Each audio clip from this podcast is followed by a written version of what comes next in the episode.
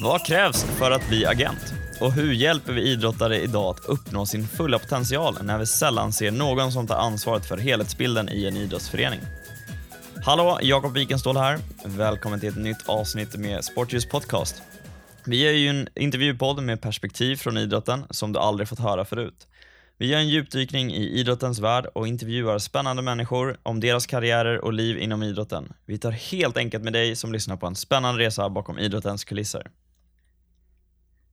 Vi gör säsong tre i samarbete med Sportidealisten, jobbplattformen som är bara för idrotten. Hitta ditt drömjobb eller din drömkandidat idag på sportidealisten.se. Men nu är det dags. Låt mig presentera dagens gäst, Hector Falk. Han föddes i Colombia och spelade både fotboll och friidrott eh, som liten.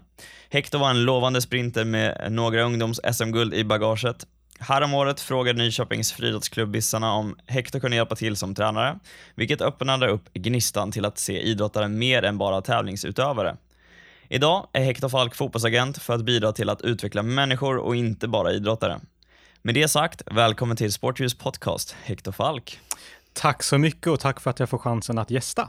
Ja, men det är härligt att ha med dig och eh, vi har ju också äran att ha med dig på plats fysiskt, vilket är alltid lite trevligare eh, när man kan mötas så här. Och eh, ja, vi har ju haft en liten morgonstund redan innan och kunnat snacka ihop oss innan, men du som inte ofta är i Malmö, hur känns det att vara lite ute på, ute på resande fot så här?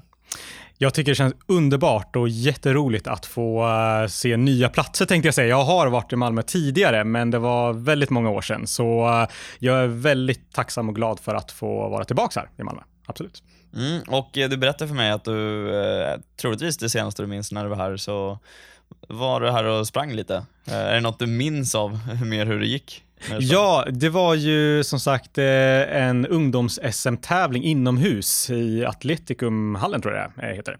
Och eh, jag minns att jag, jag sprang 60 meter då. Det var väl en av mina första år eh, på friluftsgymnasiet i Falun då, minns jag också att det var. Ehm, så det är väl ungefär det jag minns. Så jag satte ett personbästa vet jag på 60 meter även på, på den SM-tävlingen. Mm. Och du har ju sprungit i lite olika distanser. Du har ju sprungit 60 och 200 meter och 400 meter bland annat. Vilken är eh, favoritsträckan?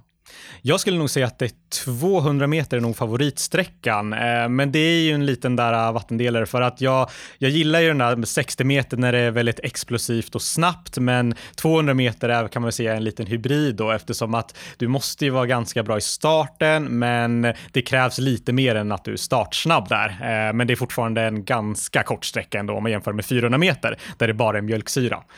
Så att det, det var en svår fråga, men jag skulle nog säga 200 meter är väl favoritsträckan där. Och du hade ju en dröm att få spela fotboll i eh, en, ett av världens bästa lag till en början och eh, enbart kunna leva på fotbollen. Men eh, sen så har jag förstått som du deltog på en skoltävling i just friidrott på mellanstadiet och vann då 60 meter. Och kan du komma ihåg lite hur, hur det gick till? För någonstans var det där som du började fastna för just sprint om man ska blicka tillbaka. Ja, men precis. Och eh, det jag minns från den skoltävlingen var ju som sagt att jag hade ju aldrig, eh, ja det var ju, jag spelade ju fotboll på den tiden också då och eh, var väl eh, redan då ganska snabb då. Eh, men det jag minns från, eh, från den skoltävlingen är att jag, jag vann den och eh, Efteråt så minns jag att eh, det var några av mina klasskompisar då som eh, sa att du måste ju prova på fridrott eh, och komma på en friidrottsträning. Så då tänkte jag varför inte? Det är alltid roligt att testa nya idrotter. Och eh, efter det så har det egentligen bara rullat på där. Att jag, jag fastnade för, eh, för liksom, eh, friidrotten och även sprint då, specifikt då, även i, i ung ålder när jag testade på det första gångerna. Och eh, vi har inlett här med egentligen ett fokus eh, jag har inlett lite fokus på agentsidan, men eh, därav, du har ju också den här friidrottsbakgrunden. Därav att jag ställer de här frågorna nu om man tycker att det låter lite konstigt att han skulle prata om agentyrke idag. Men jag tänker så här, du har ju deltagit i många olika sprintlopp. Eh, om vi ska börja lite till hur, vart du har kommit eh, fram till idag. Och eh, som jag tog upp, mellan 60 och 400 meter. När känner du att du hade talang för friidrott?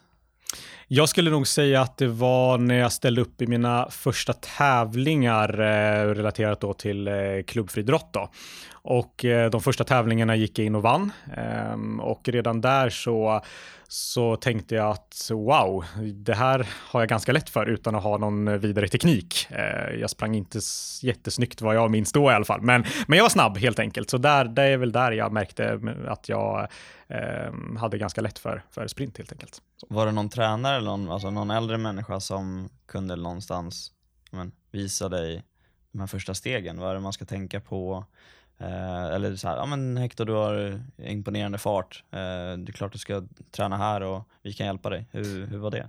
Ja, precis. Och jag har ju en tränare som jag tänker på som, eh, som var eldsjäl i, i friidrottsklubben i Nyköping under många år och det var egentligen den tränaren som eh, introducerade mig till eh, själva friidrottsträningen och, och, ville hjälpa mig redan från start där. Så att det är väl ett starkt minne jag har som, som första friidrottsträningarna där. att den tränaren var väldigt gedigen och väldigt intresserad och tänkte wow, den här killen ska vi försöka ta och utveckla till något riktigt stort stort inom eh, friidrotten. Och jag tänker ju så här, innan vi kliver vidare så brukar jag också försöka utmana gästerna av att vi har börjat lite här kort, jag har gett en introduktion om det, men om du skulle möta någon ny, hur skulle du presentera dig själv idag? Så att man får lite bättre koll på dig. Jag skulle presentera mig som att jag är väldigt målmedveten, brukar jag säga. Eh, väldigt öppen och nyfiken eh, på nya utmaningar. Eh, men just den här målmedvetenheten är väl något som jag vill eh, understryka eh, och det har jag egentligen haft väldigt, väldigt länge att ger jag mig an på någonting och sätter upp mål, då ska jag bara dit, Don't matter what. Så det är verkligen den, den största där. Men i övrigt då som sagt, det jag brinner för kan jag lägga ner otroligt mycket tid på också. Så. Så att väldigt driven skulle jag säga, målmedveten, men även öppen och nyfiken. Så. Och när du friidrottade och tog mer och mer kliv in i friidrottsvärlden så fotbollen fanns det säkert fortfarande där någonstans i bakgrunden men du klev in på ett eh, friidrottsgymnasium, du läste sen vidare även på, på universitet och samtidigt så friidrottade och har ju flera meriter som ungdoms-SM bland annat som jag nämnde. Och eh, sen dyker det upp skador lite där, här och där vad känner du, liksom, när var du började in, inse att vänta, vad är det här skador, hur, hur hanterar man det och är, var det någon fara för framtiden? Var det något du tänkte på i början? Nej, utan eh, det är ju så att när jag flyttade upp till eh, Fridhusgymnasiet i Falun så är det just det man får tänka på är ju att eh, det blir ju en helt annan typ av satsning. Det var ju en elitsatsning inom fridrotten som jag ville bedriva då och jag var inte van att träna på det sättet eh, sen, eh, sen jag bodde i Nyköping då. Så att när jag kom upp till Falun och eh, till exempel min träningsdos eh, ökade betydligt mycket mer, eh, så det var ju där egentligen mina skador började komma då med, med, med eh, bristningar i baksida lår till exempel och så vidare som en klassisk sprinterskada. Så att det var väl egentligen där som, eh, som det hela började, eh, om man säger med, med det skademässiga då. Eh, men just i början under gymnasietiden så hade jag väl kanske själv ingen jättestor koll på helhetsbilden vad det gäller eh, hur, eh, hur ska jag rehabba de här skadorna för att aldrig komma hit igen och hur ska jag lägga upp min egen träning för att eh, det aldrig ska hända igen då, utan det, det var inget som jag hade koll på där, utan det överlät jag till eh, tränarna helt enkelt där uppe. Skulle du säga att, att eh, just skadehanteringen är någonting som idrottare bör ha koll på i den åldern? För du, du var ju som sagt fortfarande väldigt ung. Nej, utan jag skulle säga mycket att det är delat eh, ansvar tänkte jag säga nästan där. Eh, det är väldigt viktigt att en idrottare, kanske i gymnasieålder i alla fall, där sätter sig in i sin egen träning och får lite mer kunskap om vad det är jag behöver för någonting för att kunna utvecklas och kanske undvika skador. Men själva detaljplaneringen och så vidare tänker jag mycket att det är ju en tränare som har lång erfarenhet och varit med väldigt mycket eh, som, eh, som får sätta sig ner tillsammans med idrottaren och och eh, spåna på eh, hur man ska undvika skador till exempel. Om du blickar tillbaka på din eh, friidrottskarriär, vad skulle du säga är de största utmaningarna som atlet? De största utmaningarna tycker jag har varit just där eh, att hur tillsammans, hur, hur kan man ta sig mot toppen eh, om, man, om man jobbar, är van att jobba mycket ensam och kanske inte har en träningsgrupp eller eh, kanske en tränare på plats alla gånger eller ett team som jobbar omkring en. Där tycker jag att eh, det är en stor utmaning att kunna guida sig och veta eh, hur ska jag ta mig till eh, mina långsiktiga framtida mål eh, på egen hand och det är väldigt svårt att göra. Ska jag säga. Och du pluggade ju sportmanagement uh, eh, in på, i Dalarna eh, vidare efter gymnasiet. Var det självklart att du skulle plugga just det eller hur, hur hamnade du i det valet?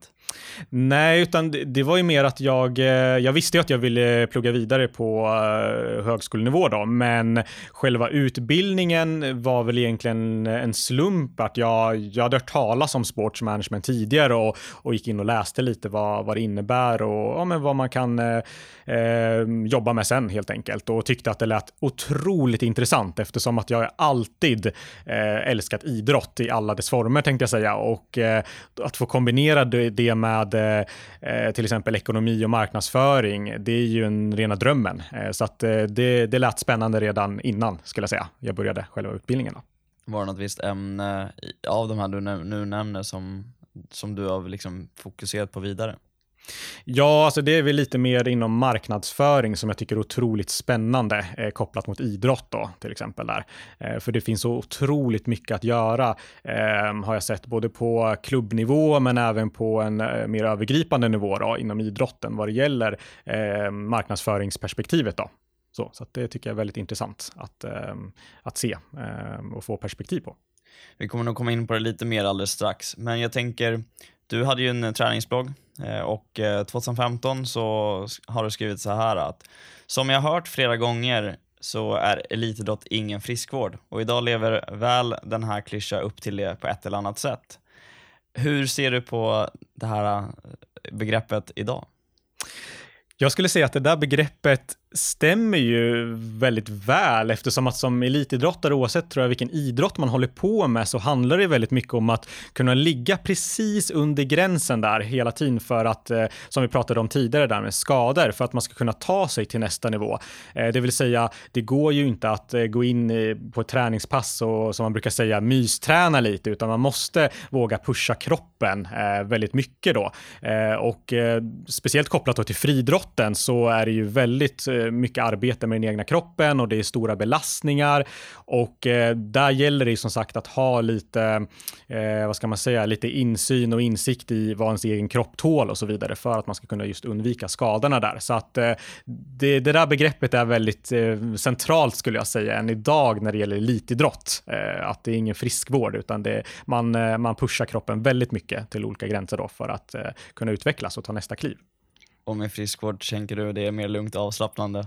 Ja, det kanske låter lite dömande. Det, det är ju inte så riktigt som jag tänker, men eh, ehm, det är ju, vad ska jag säga, det det kommer till en viss gräns där när, när eh, man kanske går till en träning och, och man har lite känningar men man tänker att nej men jag måste ändå köra på, jag kan inte bara vila helt och hållet och så vidare. Och det är väldigt lätt som idrottare att fastna i det tänket där. Att eh, det får göra lite ont, det ska göra lite ont och det är inte farligt och så vidare. Och där återigen så, så menar jag mer att det, det gäller att ha en bra tränare eller en guide som, som kan sätta stopp utifrån och säga att ja men känner du någonting, ja men då ska du ju förhoppningsvis kanske inte träna eller då får vi köra en alternativ träning träning då för att eh, man inte ska pusha kroppen allt för hårt. Så.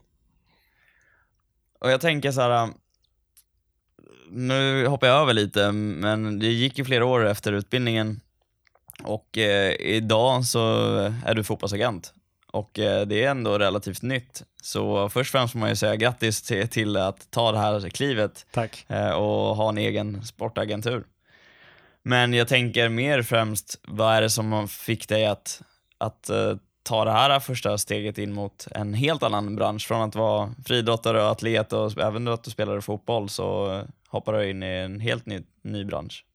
Jag skulle säga att som sagt, fotbollen har ju hängt med mig egentligen hela livet och eh, även om jag inte har utövat eh, sporten själv så har jag alltid följt fotboll eh, på olika nivåer och eh, det är någonting som eh, ja, men jag egentligen aldrig har kunnat släppa helt då. Och eh, det här med agentbranschen eh, har ju såklart hört talas om och läst väldigt mycket i media innan då och har tänkt att det här är ju egentligen eh, en bransch som skulle passa mig väldigt bra just för att få kombinera då ehm, ja, sportsmanagement med just fotboll som, som som sagt som jag brinner för och älskar, den idrotten också då. så, så att det är en perfekt kombination skulle jag säga, just det här med agentyrket och och vara en fotbollsagent, skulle jag säga.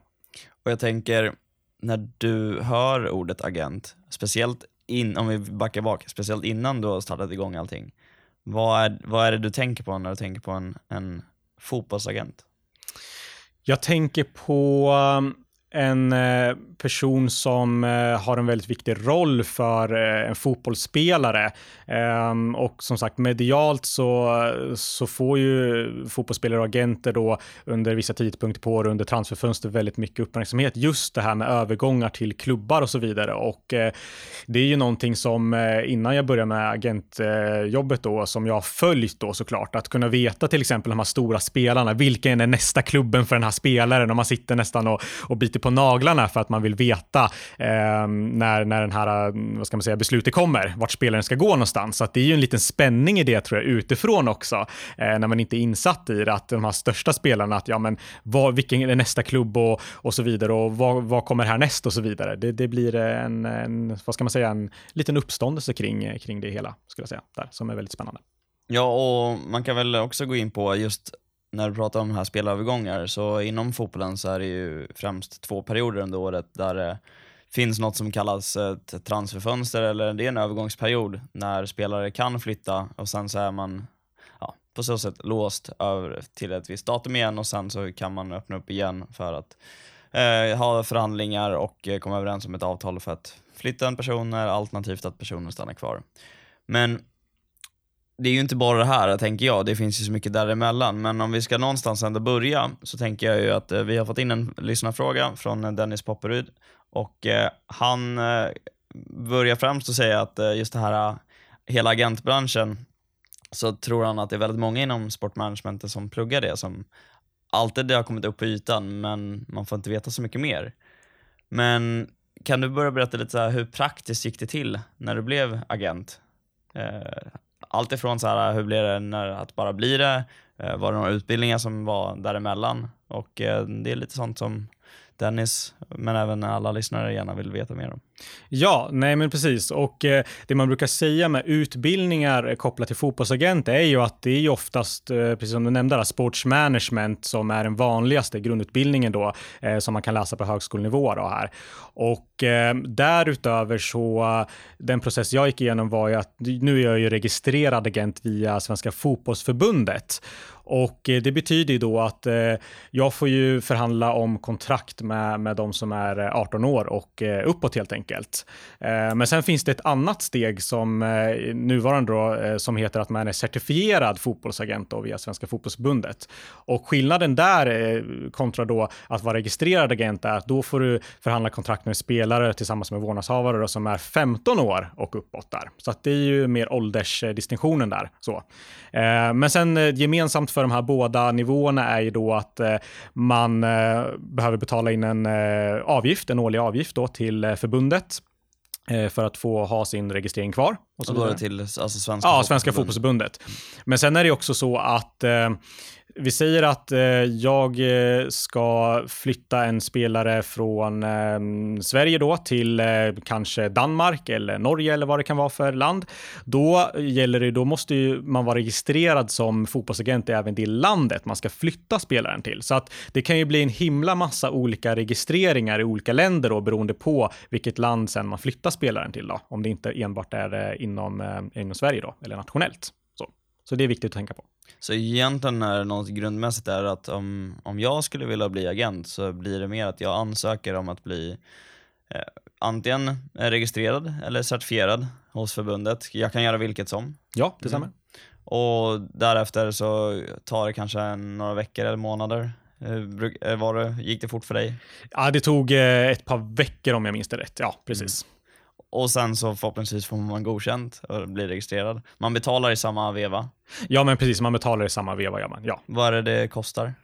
Eh, det kostar eh, 15 000 kostar det att bli registrerad agent hos Svenska fotbollsförbundet. Men där är också viktigt att nämna att eh, varje nation har ju olika eh, så att säga, registreringsregler och så vidare. Så att eh, i ett annat land kanske det kostar 1000 kronor eller i ett annat land kanske det är gratis. Där måste man bara skicka in vissa handlingar då eh, till själva förbundet eh, så de får reda på vem det är som person och så vidare. Sådär. Och certifierad är ännu dyrare misstänker jag?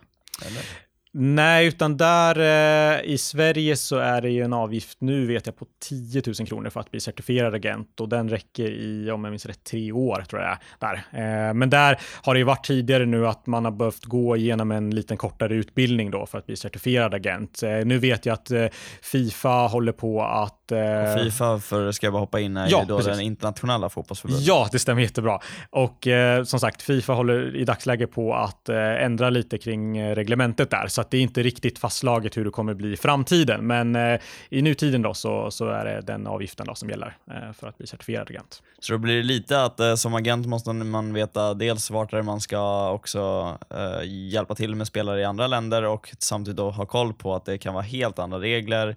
Eh, det är inte bara att flytta över den utan du måste då först registrera till att få det godkänt. Så att, skulle jag här och nu bara ha en klockren spelare som ska till Danmark så kan jag inte bara flytta över utan då måste jag först fixa att, eh, någon form av registrering hos Danmark. Sen kan jag flytta över. Ja, det stämmer bra. Det är väldigt mycket att tänka på innan och det är ju sånt här som, som eh, man lär sig med tiden och, och jag eh, har ju ett bra nätverk som sagt som, eh, som jag kan lära mig av också, som har varit med i branschen väldigt länge, som jag är väldigt tacksam för att jag har fått reda på allt det här för att, ja, som sagt, som är till stor hjälp. För jag tänker just det, om jag bara börjar idag så känns det som att det är så mycket jag egentligen måste hålla koll på. Finns det någon form av checklista som så här, det här ska du tänka på som agent, eh, det här måste dit, dit, dit? Eller hur gjorde du? Det finns ju, såklart så finns det ju, ehm, vad ska man säga, i form av dokument, både hos eh, Fifa då, internationella fotbollsförbundet där, och även i Sverige, där det är vissa punkter som eh, alla måste känna till och som finns att få tag på väldigt lätt eh, via en googling då. Men andra saker då som, som kanske inte står med där, som är jätteviktiga att tänka på, det, det har jag i alla fall inte, ehm, vad ska man säga, fått lära mig själv där, utan det är ju fråga mitt nätverk om helt enkelt som har varit med väldigt länge i branschen och berättat för mig att men så här funkar det. Så, i branschen. Så du, man kan, kan, man säga, har du en mentor eller, eller mer att det är eh, bara några bollplank? Nja, man skulle kunna kalla dem för både mentorer och bollplankjättar egentligen. Det, det är som sagt eh, ett relativt stort nätverk där, så jag, det beror på vilken fråga jag har, vad den liksom handlar om. Men, eh, men eh, det är väl ett bollplank kanske när det gäller det fotbollsmässiga då, i dagsläget då, som kanske övergår till mentor, mentorskap sen.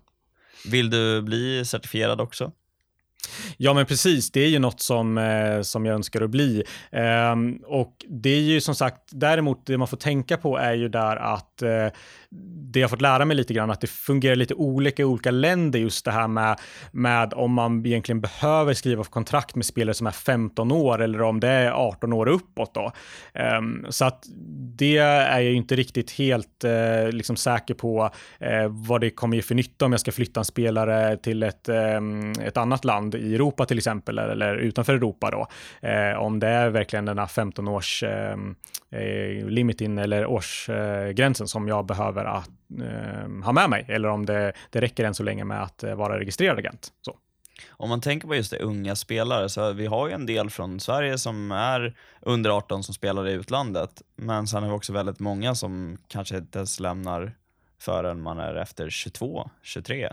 Och sen har vi många som aldrig lämnar såklart. Men hur ser du på det här med att vad man är innan man är 18, innan man ens får bestämma över sig själv riktigt. Hur ser du på det med att fotbollsspelare flyttar ut till utlandet? Jag skulle nog säga att det, det, är en ganska mm, svår fråga där, men det jag tänker är ju mycket att eh, försöka stanna och utvecklas i, i eh, vad ska man säga, ursprungsklubben så länge som möjligt där innan man tar klivet eh, ut i proffslivet utomlands. Då. Och eh, anledningen till att jag tänker så är ju mycket det här med att eh, man måste tänka på att komma till ett nytt land när man är 15 år till exempel och man ska försöka sköta allt själv och så vidare omkring fotbollen kan vara väldigt, väldigt eh, svårt och, eh, och krävande om man inte är van vid det sen innan då. Så eh, det har vi vi ju flera exempel på eh, i historien då där som fotbollsspelare som har flyttat när de är väldigt, väldigt unga då och kanske har fått lite problem utanför fotbollen som har påverkat själva karriären då och sen till slut ändå få, har fått flytta hem. Så att jag tänker att där gäller det nog att eh, fundera en extra gång på om, eh, om det inte kan vänta till, till när man är 18 eller lite äldre så att säga. Eh, för det, allt handlar inte om vad man, vad man presterar på fotbollsplanen utan det gäller att man fungerar också utanför fotbollsplanen för att kunna, ja, allt det där hänger ihop som sagt med prestation. Och hur är det med föräldrar och tränare i den vevan? Jag tänker liksom det, du kan vara 16 år och en duktig fotbollsspelare, men sen har du säkert en viss relation med tränaren i det laget, för det är kanske den du har haft de flesta åren. Och sen har du föräldrarna också att ta hänsyn till. Är det någonting som spelaren ska tänka på Eh, att det inte bara flyttar, du kanske ska prata med tränare och föräldrar också. Ja, det tror jag är jätteviktigt eh, att eh, kunna ha den kommunikationen och dialogen för att eh, när man är, om vi säger 15 år, så då, då, förstår man att man vill kanske bli proffs på en gång och man har kanske inte den, eh, vad ska man säga, split vision hur, hur det funkar egentligen, allt kring erfarenhetsmässigt och så vidare. Så att där tror jag det är jätteviktigt att, att eh, kunna kommunicera och ta hjälp av de som har varit med eh, lite längre då och har lite erfarenhet av eh, som sagt livet utanför fotbollen då, som ska fungera och så vidare.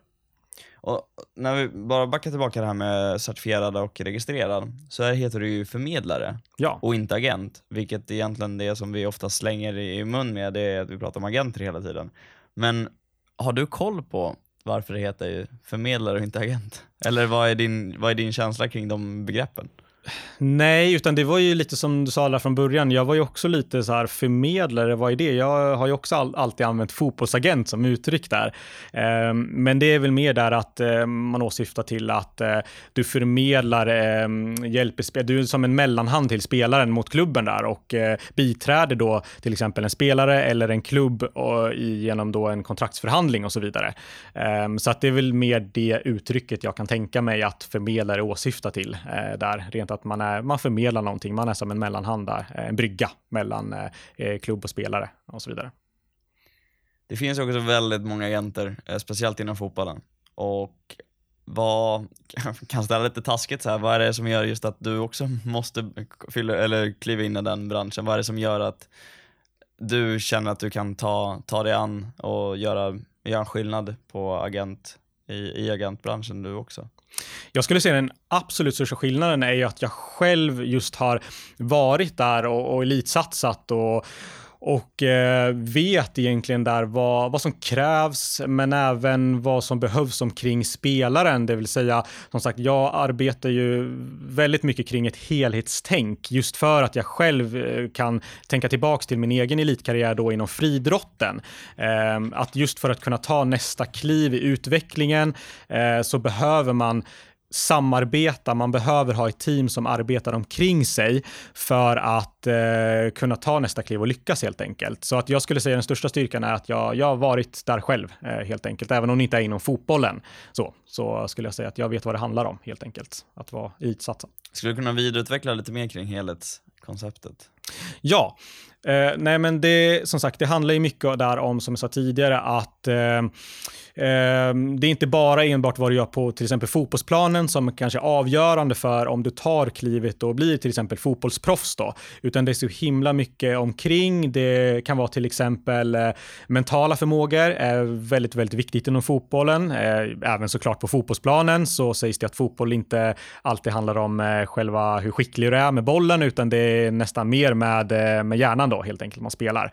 Eh, men som jag sa tidigare då utanför, eh, det kan handla om eh, relationer med eh, samarbetspartners, sponsorer då eh, till exempel. Det kan handla om eh, allt från kost till hur du utvecklar vissa egenskaper som fotbollsspelare, det vill säga Eh, I fotbollslag så, så är det klart att eh, där tränar man ju på ett visst sätt eh, och eh, som fotbollsspelare så måste du bemästra väldigt många olika egenskaper såklart på planen också. Eh, om vi pratar till exempel snabbhet. Eh, fotbollsspelare behöver ju en viss grundsnabbhet såklart, men sen behöver du även ha teknik, du behöver ha uthållighet, ja, det är väldigt många, styrka behöver du också ha såklart. Så att allt det här sammantaget gör ju att det är väldigt svårt och komplext för en fotbollsspelare att kanske arbeta med det på egen hand utan att eh, ha någon utifrån som kan med profession då, som kan komma in och, eh, och coacha spelaren och guida spelaren för att utvecklas på de olika fronterna helt enkelt. Ja, och sen så tänker jag ju också att alltså, oftast när man är ungdom, då spelar du ju. Alltså du är ju spelaren. Men vi har ju också människan bakom det, vilket brukar ofta vara mycket i debatten nu, speciellt nu de senaste åren när det har varit kring hela mental, mentala diskussionen av psykisk ohälsa, så börjar vi plötsligt mer prata om personen, människan, inte fotbollsspelaren eller vilken sport vi pratar om, utövaren. Så blir det mer att äh, vi är faktiskt människor allihopa. Man kan ha en dålig dag, man kan ha en dålig vecka. Eh, det kan vara saker som har hänt privat som påverkar just det här mentala som du är inne på. Märker du av just att det är någonting som du och ditt team ska fokusera ännu mer på, att det inte är bara det här äh, specifika, hur duktig tekniskt är du?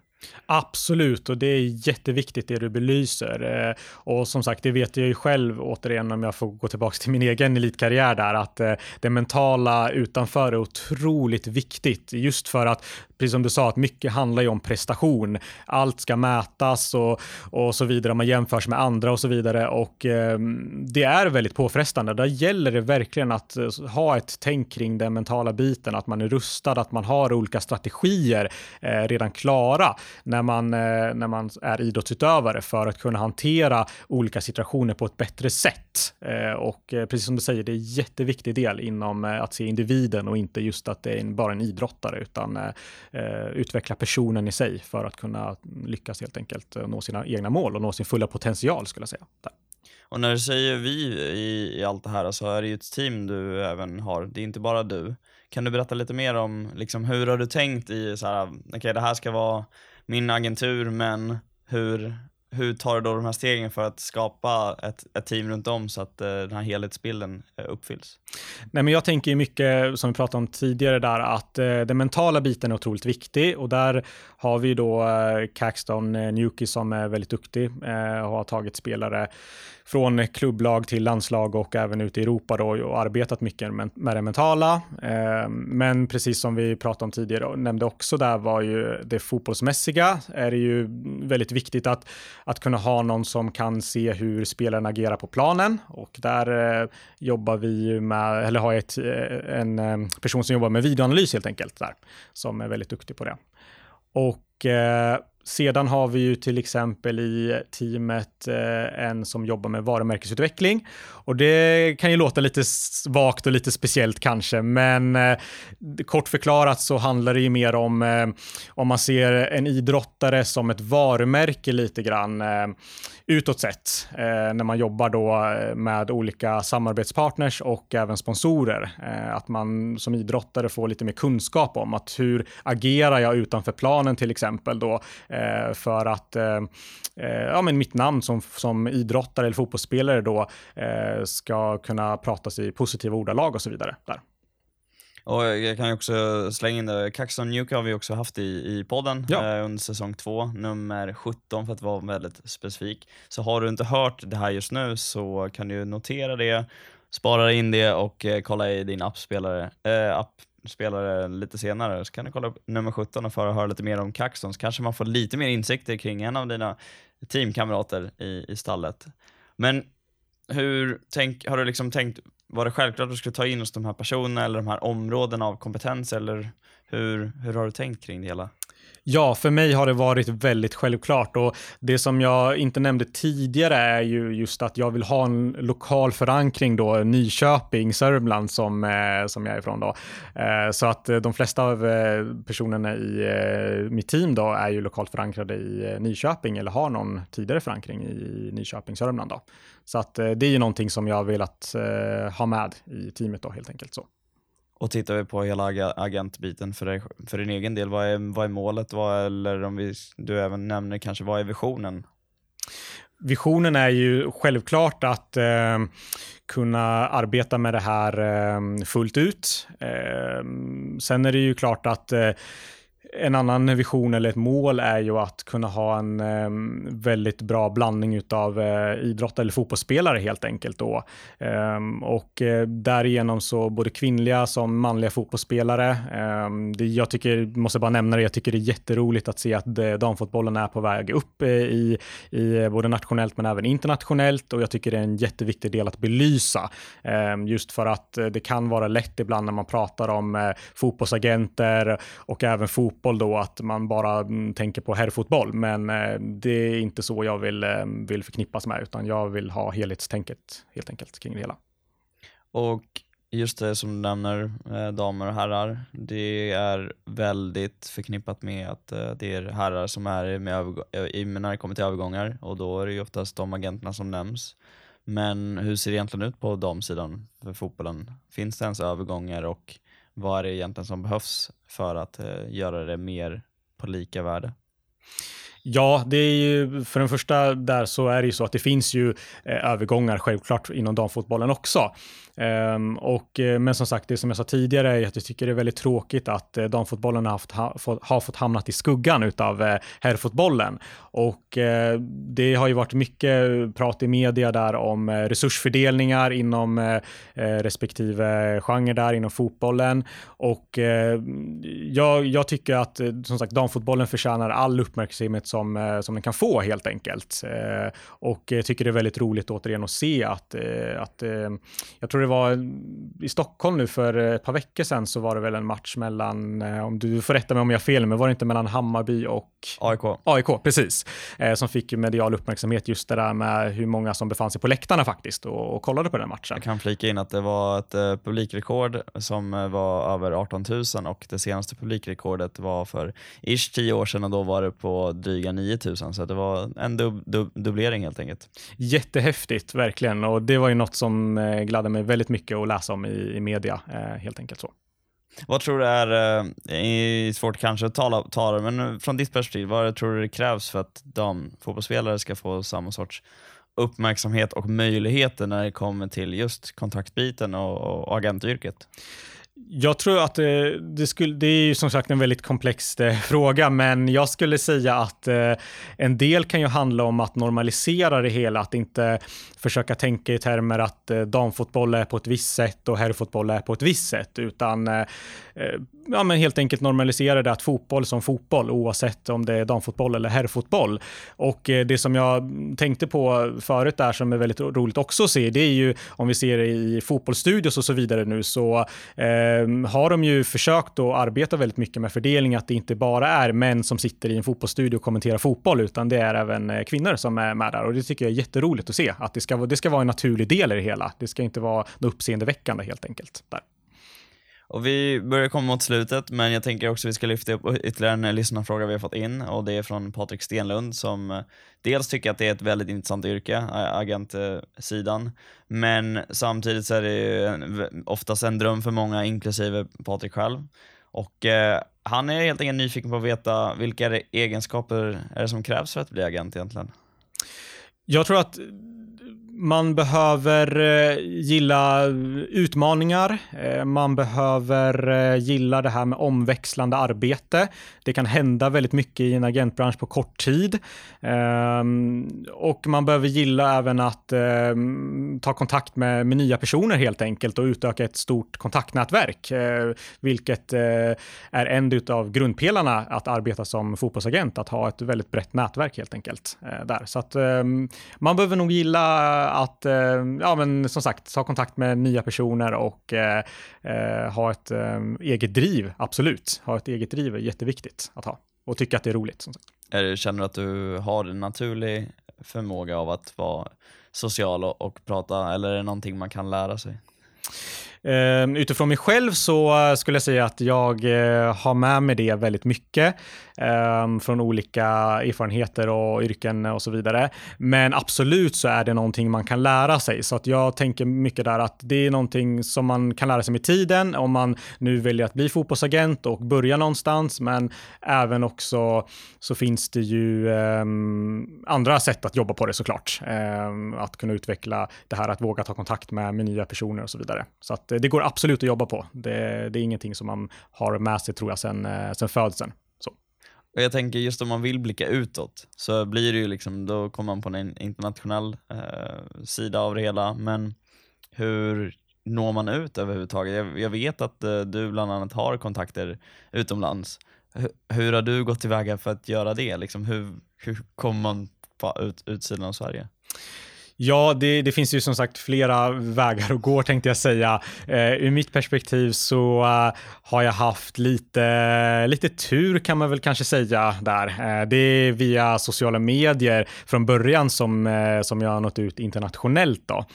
Eh, och sen är det alltid så att eh, det är någon person som känner någon person som känner någon person där. Så att eh, ofta så räcker det med en första kontakt med en person internationellt som, eh, och därifrån kan man ju fortsätta bygga nätverket vidare på, eh, via den personen och så vidare. Sådär. Så att, eh, men eh, det finns ju flera olika sätt som sagt att eh, få kontakt med, med personer internationellt då, inom fotbollen då, i klubbar eller landslag eller vad det kan vara för någonting.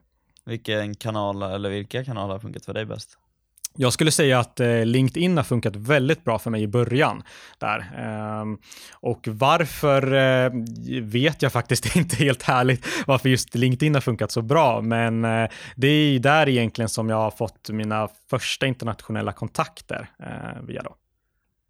Spännande. Då vill man bli agent så har man fått lite tips här nu för att ta första stegen, även fast det är en hel process och vad jag känner, det är en checklista som saknas där ute. Kanske någonting som du får ta tag i och skapa så att fler kan, kan fullfölja sin dröm.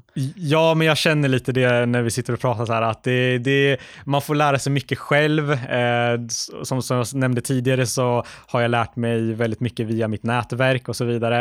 Eh, men eh, precis som du säger, det skulle behövas någon eh, form av kanske checklista eller mall eller någonting. Men sen är det även svårt eftersom att det är en så dynamisk bransch. Eh, det som funkar för en person kanske inte alls funkar för en annan person och man tar helt olika vägar, eh, kanske till att bli fotbollsagent då. Så det här är ju bara ett perspektiv av det hela, men eh, som sagt, skulle vi prata med någon annan agent kanske det ser helt annorlunda ut hur de har tagit sig till där de är idag. Är det någon agent eller agent eller, eller rättare sagt kanske en agentur som du ser upp till eller ja, på något sätt ändå inspireras av?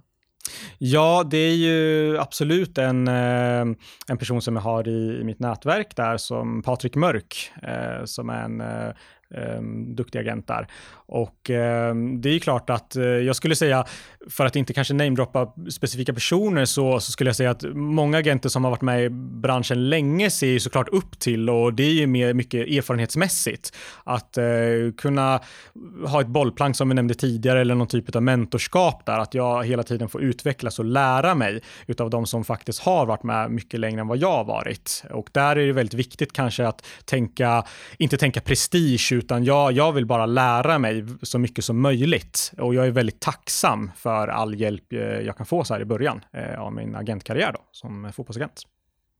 Hur kan man komma i kontakt med dig eller följa dig framöver?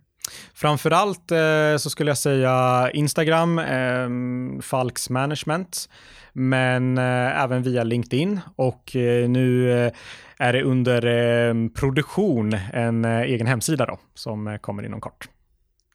Spännande och just nu när du hör det här så kan du klicka upp på avsnittsbeskrivningen så kan du klicka dig vidare på länkar för att eh, följa eller connecta med Hector.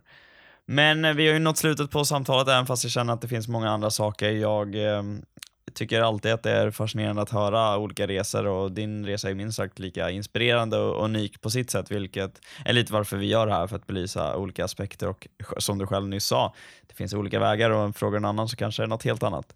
Men eh, verkligen stort tack för att du tar dig tiden Hector. Jättekul att ha med dig här eh, fysiskt. Jag tycker alltid det är lite, lite trevligare när man kan mötas upp så här eh, och prata lite innan och efter det också. Men är det något sista du vill skicka med så har du chansen nu. Jag skulle säga våga. Eh, om man sitter och funderar på att bli fotbollsagent så handlar det mycket om att eh, våga ta klivet helt enkelt. Eh, och eh, det är mycket funderande innan, kanske precis som vi har pratat om i hela eh, det här avsnittet. Eh, hur går man tillväga? Vad behöver man göra? Men eh, ibland kanske det handlar mycket om att eh, våga ta det första klivet och kasta sig ut och sen lär man sig efterhand eh, hur det fungerar här ute i agentbranschen helt enkelt. Snyggt. Jag tycker det blir en bra sammanfattning på det hela och eh, återigen, stort tack och eh, fortsätt lycka till. Det ska bli spännande att följa var, hur resan går här framöver. Ja, tack så jättemycket för att jag fick gästa eh, den här podden. Grymt och även stort tack till dig som har lyssnat på den här veckans avsnitt av Sportius podcast.